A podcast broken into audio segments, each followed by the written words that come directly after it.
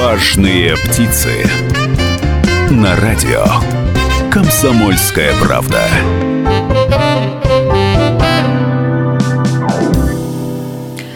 Добрый день, добрый день, добрый день. Сегодня вторник, и в это самое время, как всегда, программа о бизнесе «Важные птицы». У микрофона Людмила Варакина, за звукорежиссерским пультом Андрей Антон Байчук.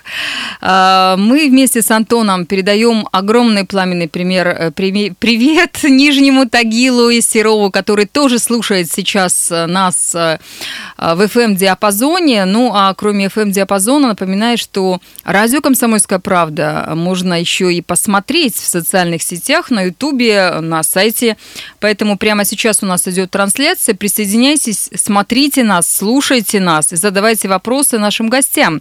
Говорить мы будем сегодня о налогах. Очень актуальная тема. Э, если есть вам что сказать на эту тему, если вы готовы и у вас есть вопросы, звоните, пожалуйста, звоните в студию «Комсомольская правда» в Екатеринбурге. Я сейчас продиктую наш телефон прямого эфира 385-09-23, 385-09-23, код города 343, как вы помните. Или пишите э, в WhatsApp, Viber, э, в Telegram. Мы тоже принимаем ваши сообщения. Плюс 7 953 385 0923. Ну, кажется, все сказала. Теперь пришло время представить наших гостей. А, гости у нас сегодня непростые. Гости являются сертифицированными налоговыми консультантами. А, это Мария Чумак. Она не только налоговый консультант, но и президент Евразийской ассоциации налоговых и финансовых консультантов, директор и основатель консалтинговой компании «Уральский центр сопровождения бизнеса аутсорсинг». И еще один гость – это Ирина Красноперова, директор и основатель основатель консалтинговой компании «Бухгалтерия будущего». Здравствуйте, Мария. Здравствуйте, Ирина. Здравствуйте, Здравствуйте. Людмила. Ну что, давайте начнем. Может быть, начнем с того, что расскажем, а что интересного или, может быть, неинтересного, а такого болезненного для предпринимателей и для индивидуальных предпринимателей в том числе э, сейчас предлагает налоговая в нашей стране? То есть есть ли какие-то новшества, есть ли какие-то новинки, а, которые с этого года или, может быть, с этого месяца у нас появились, ну, не знаю, там какие-то отчеты очередные нужно там сдавать, писать, или, может быть, ну, я не знаю, штрафуют за какую-то ошибку, за какую-то запятую или там за какие-то пропущенные строки. Есть ли что-то такое глобальное в изменениях в налоговом законодательстве, либо в регламентах каких-то, которые должны предприниматели соблюдать? Ну, можно начну тогда я с этого вопроса, да. Отвечу, что в первую очередь, конечно, э, самая неприятная, наверное, новость для всех предпринимателей это то, что у нас с 2019 года повышается ставка НДС с 18 до 20 процентов. Да? Причем это не только для предпринимателей, это сразу и обычные граждане, покупатели, жители и Свердловской области, и всей нашей России. Совершенно верно. Я схватятся за свои кошельки. Да, да, да, потому что все это ложится в конечном итоге на конечного потребителя, да, то есть на каждое физическое лицо.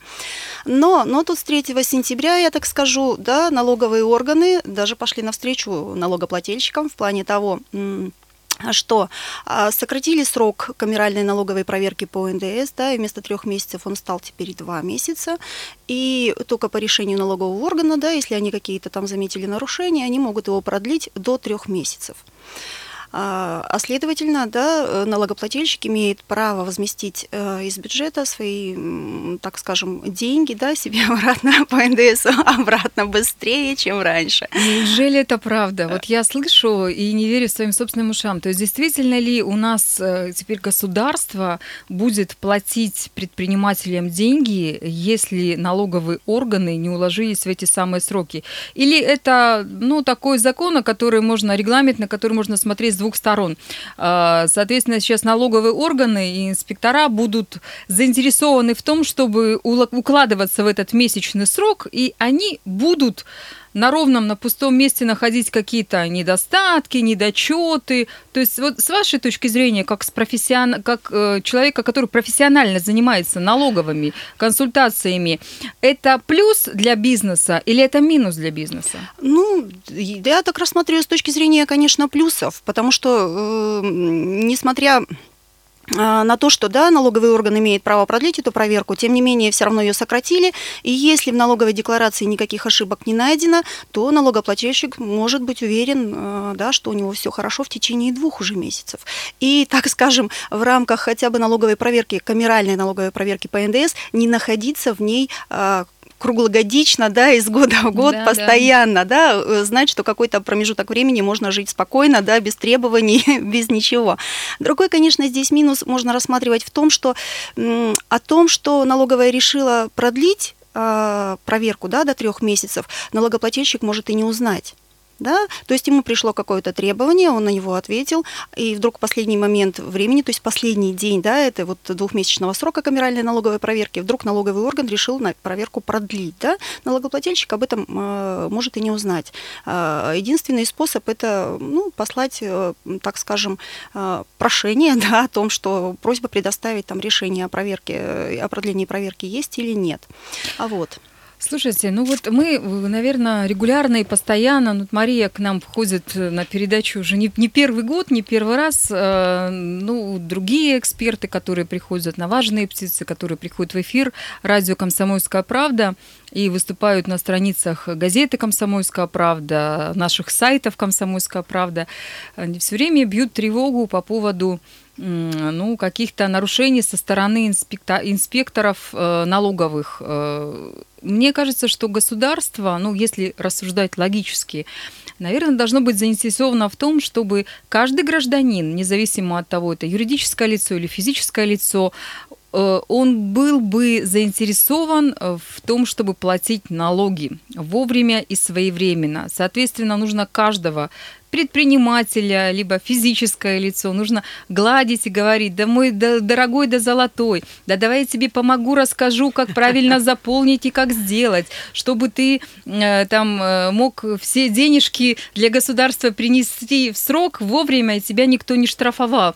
А у нас же налоговая является фискальным органом, тем органом, который не оказывает консультации, по большому счету, э, на всевозможных совещаниях. Ну, вот Ирина не даст соврать, и даже совещания, которые проходят э, в ФНС РФ по Свердловской области во время общественного совета заседаний, да, часто слышно такое, что да вы предприниматели, вы там богатые, вы куркули, мы вас не обязаны консультировать. Вы сами должны знать, как нужно правильно заполнять те или иные документы, какие у нас существуют сроки, и те изменения, которые регулярно вводятся, они э, должны у каждого предпринимателя, ну, должны в каком-то списке висеть. То есть ты сам отслеживай, ты сам все заполняй, ты сам все делай. То есть тебе никто не идет навстречу, с тебя наоборот спрашивают и тебя штрафуют. Так почему же все-таки у нас налоговые органы до сих пор являются не прозрачной организации, не той организации, которая заинтересована помогать, а той организации, которая заинтересована в том, чтобы собрать как можно больше штрафов, как можно больше пений и наказывать предпринимателей дальше, дальше и дальше. Может, Ирина, вы ответите? Мария. Мария, да. да. Э, да, Людмила, но я бы разделила вот э, ваш этот э, такой укрупненный вопрос, да, я бы разделила на маленькие кусочки. Первое. Налоговый орган, на мой взгляд, все-таки, и не на мой взгляд, в соответствии с налоговой системой, да, с построением налоговых органов, это все-таки контролирующий орган. То есть не консультационный, а все-таки контролирующий. Это первое.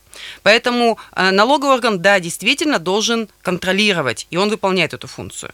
С точки зрения консультаций как таковых, а, значит, э, на мой взгляд, не совсем функция налогового органа, и, наверное, не до конца, а, все-таки, точнее, не так, и, наверное, не стоит все-таки ожидать а, от них каких-то консультаций. Что есть сегодня действительно хорошая, вот, хорошая подвижка, то, что есть вот эти публичные слушания, где, по крайней мере, на сегодняшний день можно услышать подходы налогового органа к тем или иным вопросам. Не всегда мы с ними как консультанты согласны, далеко не всегда. Но, по крайней мере, вот этот момент – это хороший, и это можно услышать. Теперь, что касается э, штрафных различных санкций.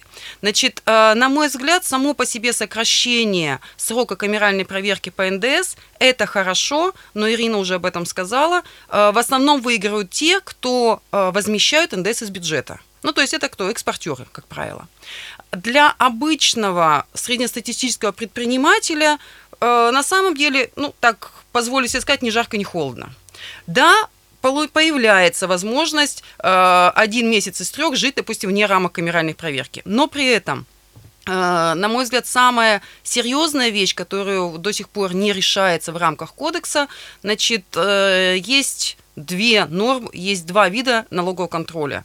Заявлена это камеральная проверка и выездная. С чем встречаемся мы все время? С тем, что есть еще так называемые мероприятия налогового контроля. Что это за зверь такой? Э, значит, ну, возможно, сейчас попытаемся на эту тему чуть попозже порассуждать. Да, у нас действительно сейчас перерыв на рекламу, после которого мы вернемся в студию и продолжим разговор про налоги.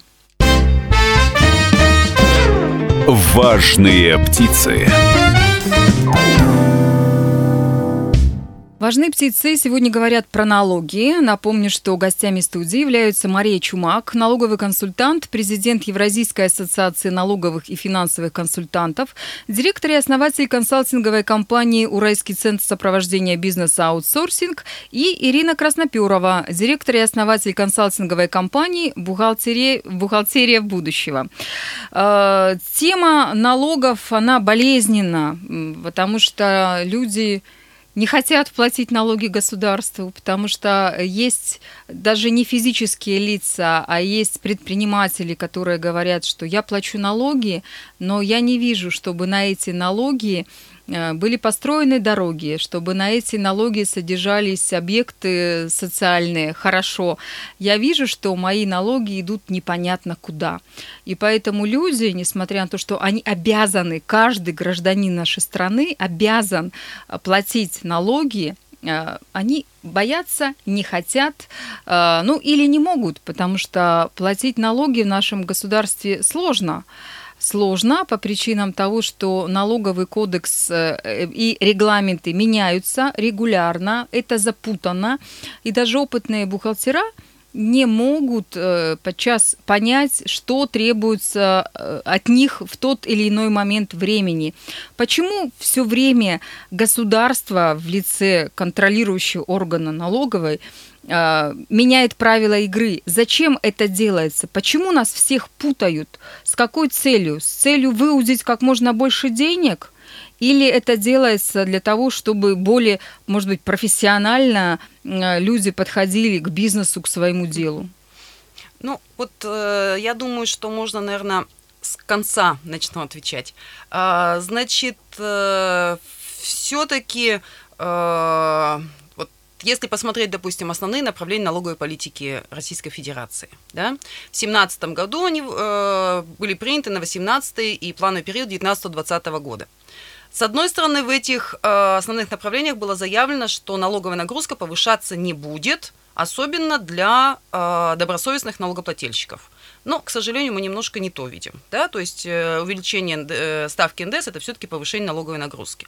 Но здесь хочется сказать про другое, что вот э, не повышение какие-то заявленные налоговые нагрузки предполагаются при условии, что, к сожалению, вот уже который год самостоятельным источником пополнения бюджета становятся штрафные санкции.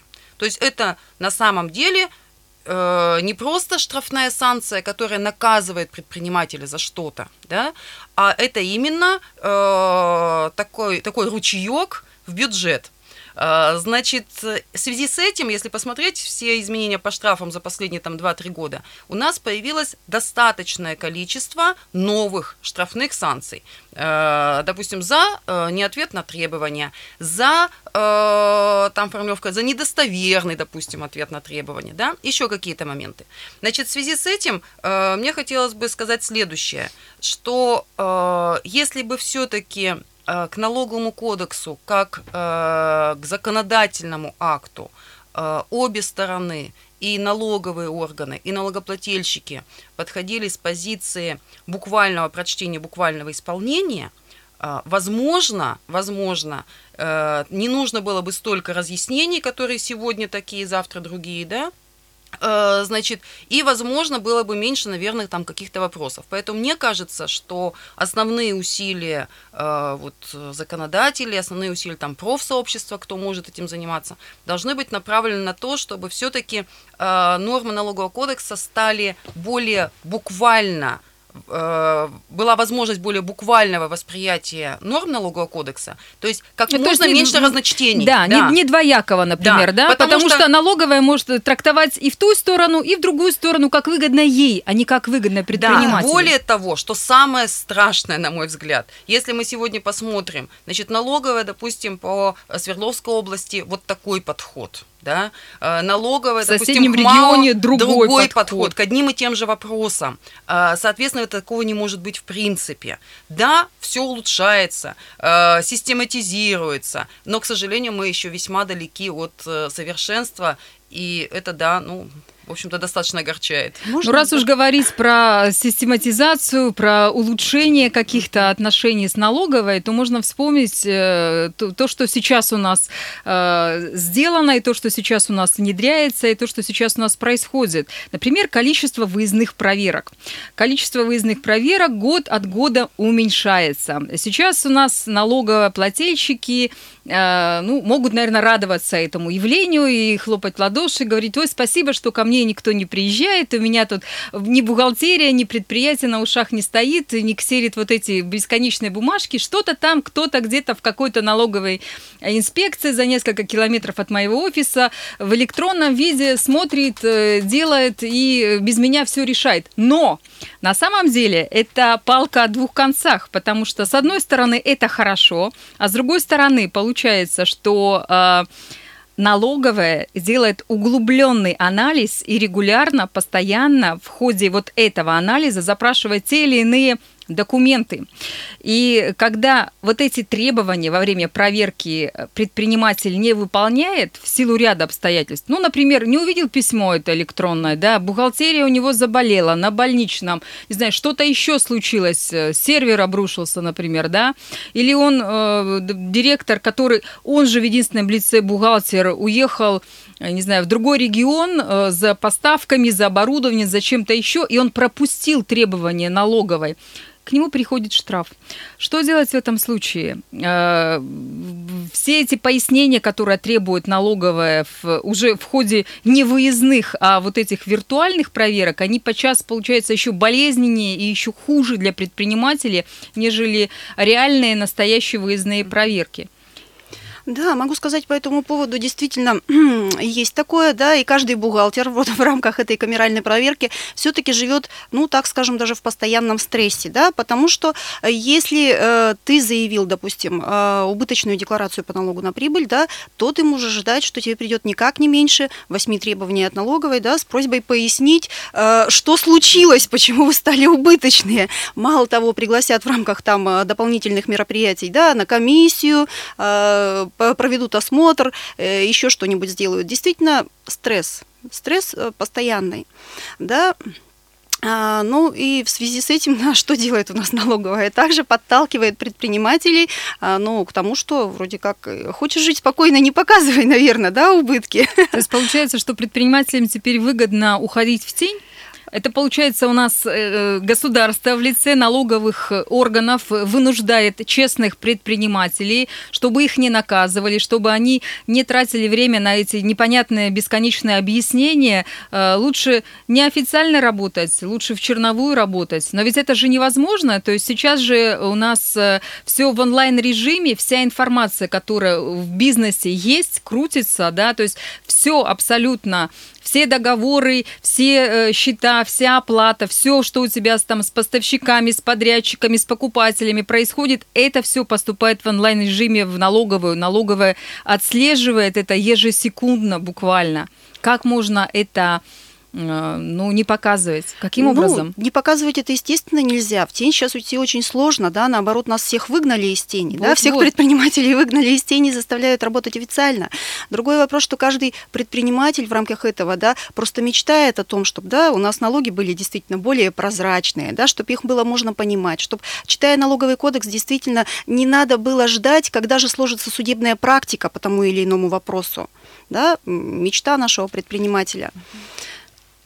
Мария. Да, значит, я бы еще, наверное, вот э, добавила следующее, э, что на самом деле камеральная проверка с теми возможностями, которые сейчас э, установленное в налоговом кодексе в связи с этим, превращается в более серьезную проверку, чем даже выездная. По одной простой причине, что вы только что, э, Людмила, правильно сказали, что есть много электронных сервисов, которые позволяют э, налоговым органам получить информацию в электронном виде.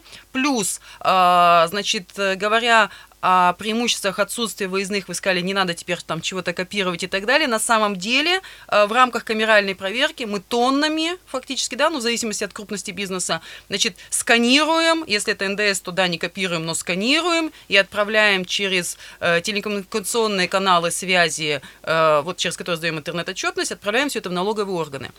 Значит, и основная, опять же, проблема, э, да, в количестве, да, в объеме этого всего, но мне кажется, что основная проблема еще и в том, что есть некие унифицированные требования, э, из текста которых налогоплательщик ну, так предусмотрено, в том числе кодексом, и разработаны этими требованиями, да, формами, налогоплательщик сразу видит, что это.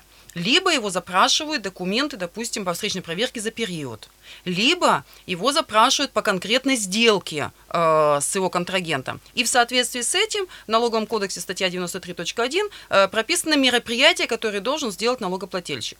Значит, налоговые органы, к сожалению, э, все время подменяют вот в этой части, да, то есть это все в кучу. Когда получаешь требования, из него не видно, э, далеко не всегда видно, что это, либо запрос по сделке, либо запрос за период. Отвечаем налоговому органу, просим, уточните, пожалуйста, требования, приведите его в соответствии с кодексом. На что налоговый орган говорит, вы не ответили на требования, штраф 5000 рублей. Значит, вот э, я считаю, что вот это более главная проблема, то есть, э, если есть вещи, которые на сегодняшний день узаконены, определены, то, по крайней мере, от них не отступать, да, то есть вот э, очень паритетно жить вот в этих, э, в согласованных вещах. Тогда, возможно, другие какие-то вопросы можно будет решать э, значительно легче. Значит, ну вот, пожалуй, наверное, вот это все в этой части. Вот нам пишет Александр из Екатеринбурга. Как сломать практику? Любая проверка должна приводить к доначислениям налогов и, соответственно, к штрафам. Кто должен ее сломать? Ну, вот это, наверное, то, о чем мы говорили, да, до этого. Ну, вопрос интересный, действительно. А кто должен сломать вот эту систему, которая у нас палочная, которая э, в любом случае приводит к тому, что тебя оштрафуют, тебя, э, ну, не просто наругают, а у тебя деньги возьмут, да, или, может быть, твое предприятие вообще даже разорят. Что делать э, предпринимателям, не знаю, объединяться ли с властями, идти к депутатам, ну, что делать? Может, вы подскажете? Ну, вот, э, ну, понятно, рецепт мы сейчас не выдадим как таковой, да, э, значит, но э, я бы, наверное, сказала следующим образом, что все-таки с положительного, с одного момента начну. Вот тот рискоориентированный подход, который применяет сегодня налоговый орган, э, значит, э, по крайней мере, как задекларировано, заявлено, он должен привести к чему? Что если предприятие по определенным показателям э, достаточно э, выглядит как добросовестный налогоплательщик, да, то к нему не придут. То есть это вот как бы первый момент. То есть налоговый орган в рамках э, предпроверочного анализа, в рамках рискоориентированного подхода, то есть э, принимается решение э, выходить на проверку к предприятию или не выходить. То есть э, когда налоговый орган на сегодняшний день выходит уже на выездную проверку, да, действительно, он не просто выходит с мыслью доначислить, он знает, что он доначислит. То есть вот это э, четкое, то есть вот это нужно четкое понимание. Соответственно, раз налоговый орган знает, что он доначислит, более того, он примерно знает, где и как. Потому что в рамках предпроверочного анализа уже выявлены сложные моменты. У нас вот. сейчас новости, после которых мы вновь продолжим тему налогов. Важные птицы. На радио. Комсомольская правда. Антон Байчук только что прочитал вам последние новости э, о том, что происходило в мире в Свердловской области, в городе Екатеринбурге к этому часу. А мы продолжаем «Важные птицы». «Важные птицы» сегодня говорят о налогах. А, тема болезненная, тема интересная. У меня множество сообщений пришло от вас, уважаемые радиослушатели. Я обязательно их э, сегодня озвучу и надеюсь, что наши гости смогут ответить на вопросы. А, хочу задать вот такой вопрос. Вопрос по инвестиционному налоговому вычету, по налогу на прибыль. А, эта тема э, в нашем регионе еще не принята на региональном уровне, еще Заксобрание только обсуждает вместе с уполномоченным по защите прав предпринимателей. Но в, Каре... в Карелии и в Ханты-Мансийском автономном округе уже принято, уже они какие-то, видимо, итоги могут подводить. Что на нашем э, уровне, на уровне Свердловской области предлагается? То есть вот этот самый инвестиционный налоговый вычет, он для каких предприятий? Для тех, кто занимается инновационными какими-то разработками, для тех, кто занимается, ну, просто производственные площадки имеет, что-то производит, делает, или это вот для кого? Для стартаперов? То есть есть ли какая-то градация, есть ли какое-то понимание на нашем уровне, что да. Э, область э, может гарантировать, предложить? Значит, э, Инвестиционный налоговый вычет по налогу на прибыль. С 1 января 2018 года в налоговом кодексе действует статья 286.1. Соответственно, э, суть очень простая. Предприятия, которые приобрели основные средства третьей, седьмой группы, а, как правило, это производственные активы, да, значит, могут на сумму вот этих приобретений уменьшить свой налог на прибыль. То есть не налогооблагаемую базу, а сам налог на прибыль. Условно, на 10 миллионов – купила основных средств, на 10 миллионов, но я утрирую сейчас грубо, но тем не менее для понимания, на 10 миллионов я могу уменьшить свой налог на прибыль. Вот в чем суть.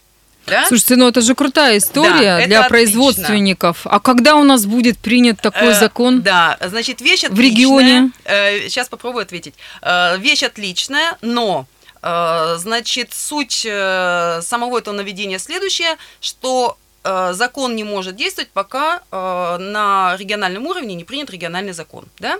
Соответственно, э, при аппарате уполномоченного по защите прав предпринимателей Артюх Елены Николаевны создана рабочая группа, которая как раз и формирует предложение для того, чтобы все-таки этот закон начал действовать на территории Свердловской области. Значит, для какого круга лиц, для какого круга предпринимателей? Значит, на, э, в законе это не установлено, я имею в виду в налоговом кодексе, да?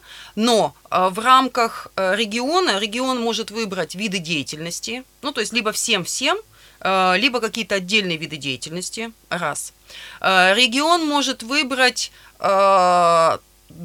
долю поступления в региональный бюджет, ну, допустим, либо э, льготируется э, законом федерально предусмотрено 12% льготируется федеральный бюджет, 3%, 3% о, вернее, 12% региональный бюджет, 3% федеральный бюджет.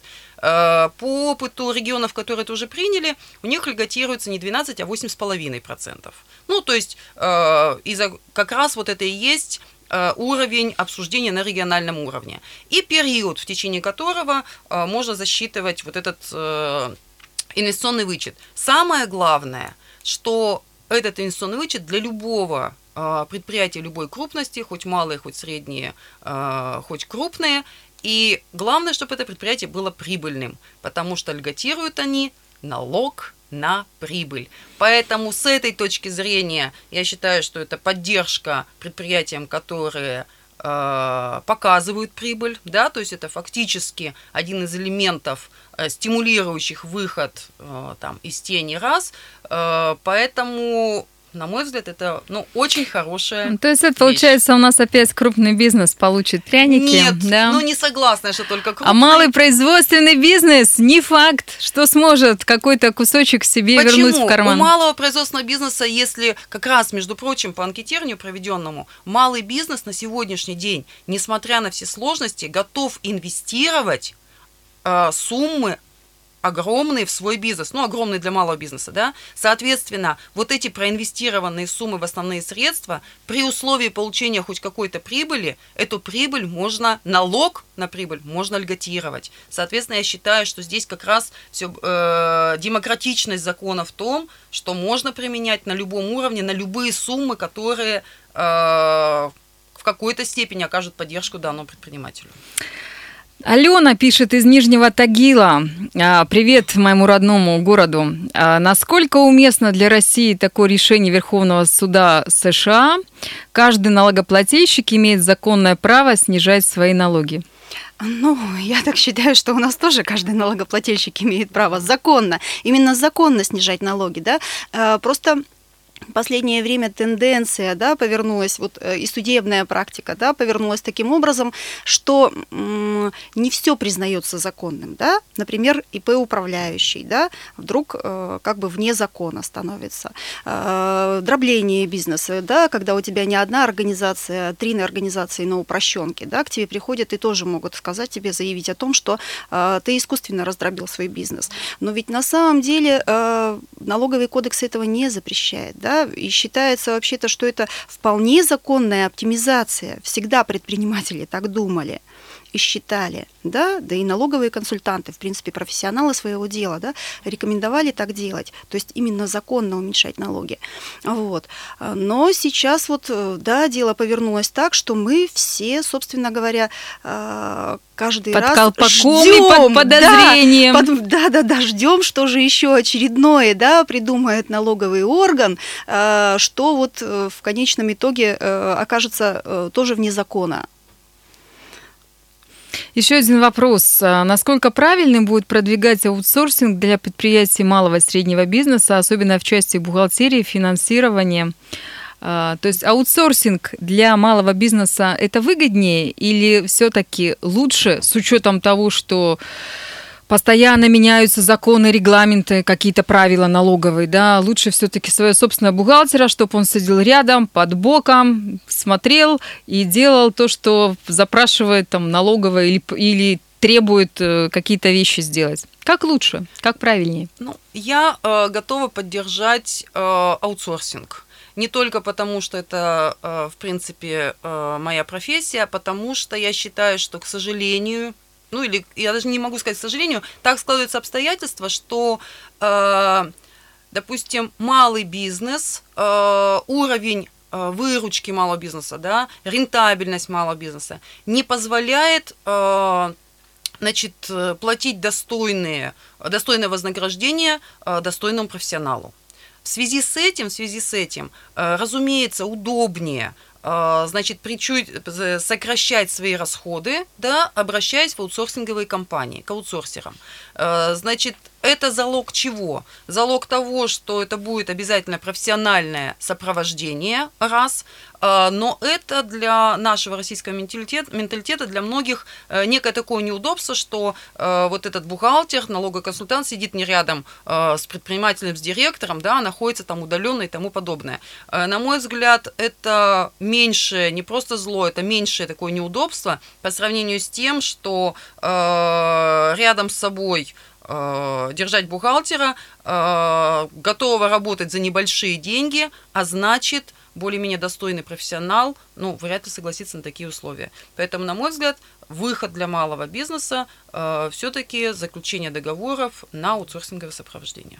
А вы Можно как тут считаете? добавлю? Да, я тоже так считаю. А, Кроме того, вот что сказала Мария, э, я могу добавить, что аутсорсинг несет в том числе на себе риски. Да. Да, и если ошибается бухгалтер аутсорсинговой компании, да, если штраф начисляют именно из-за этой ошибки, то, соответственно, бремя, да, вот этого штрафа ложится на аутсорсинговую компанию, что в свою очередь стимулирует, как бы, да, самих сотрудников, э, с- сам, саму компанию, да, иметь высококвалифицированных сотрудников, чтобы они не ошибались, ну и своего, в св- в свою очередь, как бы это защита бизнеса, да, со стороны аутсорсинга. Кроме того, ведь кроме профессионального бухгалтера, он там еще получает и профессионального налогового консультанта, да, у него э, как бы аудируют во многом случае, да, эту бухгалтерскую отчетность, да, проводят внутренний аудит, многие предлагают, ну и множество всяких еще дополнительных бонусов, когда на аутсорсинг переходит То малый есть получается, что э, вот расхожее такое мнение э, многих людей, что аутсорсинг это плохо, потому что аутсорсинговые компании, они э, имеют много клиентов, и, соответственно, каждому клиенту не могут уделить столько внимания, сколько может один конкретный индивидуальный бухгалтер, если он сидит в какой-то фирме, в какой-то организации. А я услышала от вас впервые аргумент, что аутсорсинговым компаниям как раз выгодно делать все качественно и хорошо, э, чтобы к ним не пришли с проверками, чтобы эти штрафы на эту самую компанию не упали да. и не ударили. Так, еще один вопрос у нас пишет Александр Сергеевич. Александр Сергеевич спрашивает, так, можно ли назвать э, разные системы налогообложения предприятий одного рынка проявлением нарушения конкуренции? Ну, мне кажется, нет. Значит, э, здесь э, речь идет о следующем, что, скорее всего, ведь речь идет о чем, что на одном и том же рынке да, работают предприятия на упрощенной системе налогообложения и предприятия на общей системе налогообложения. И я думаю, что в вопросе заложено э, такой небольшой расчетик, да, что если э, цена на рынке стоит 118 рублей, соответственно, тот, кто работает с НДС, он 18 отдаст государству и 100 только его, а тот, кто работает на упрощенке, он с этих 118 заплатит там всего лишь свои там 6% или сколько-то. Значит, но по опыту работы с предприятиями различных видов деятельности, ведь покупатель, если это не конечный потребитель, да, я имею в виду, что если это, имеется в виду, если покупатель не, физи, не физическое лицо, и а покупатель, допустим, это предприятие, которое, если это крупное предприятие, то всем им нужен ндс, да, по это раз, а если они идут на работу с упрощенцем, то, как правило, они начинают двигать упрощенца по цене, да, то есть вот эти свои 18% а, крупный покупатель, крупный заказчик в любом случае да, имеет. Поэтому, на мой взгляд, э, а если какой-то упрощенец умеет продавать на рынке за 118 без НДС, э, я считаю, что он просто шикарный предприниматель. И я, например, э, считаю, что это как раз истинное проявление конкуренции. Ну вот, значит, он владеет таким искусством, которым вот э, другие не владеют. Комсомольская правда считает, что предпринимателей Свердловской области очень много. Развивайте бизнес в нашем регионе, слушайте радио «Комсомольская правда». А мы в следующем вторнике поговорим на еще одну интересную актуальную тему. Всем самого доброго. Важные птицы.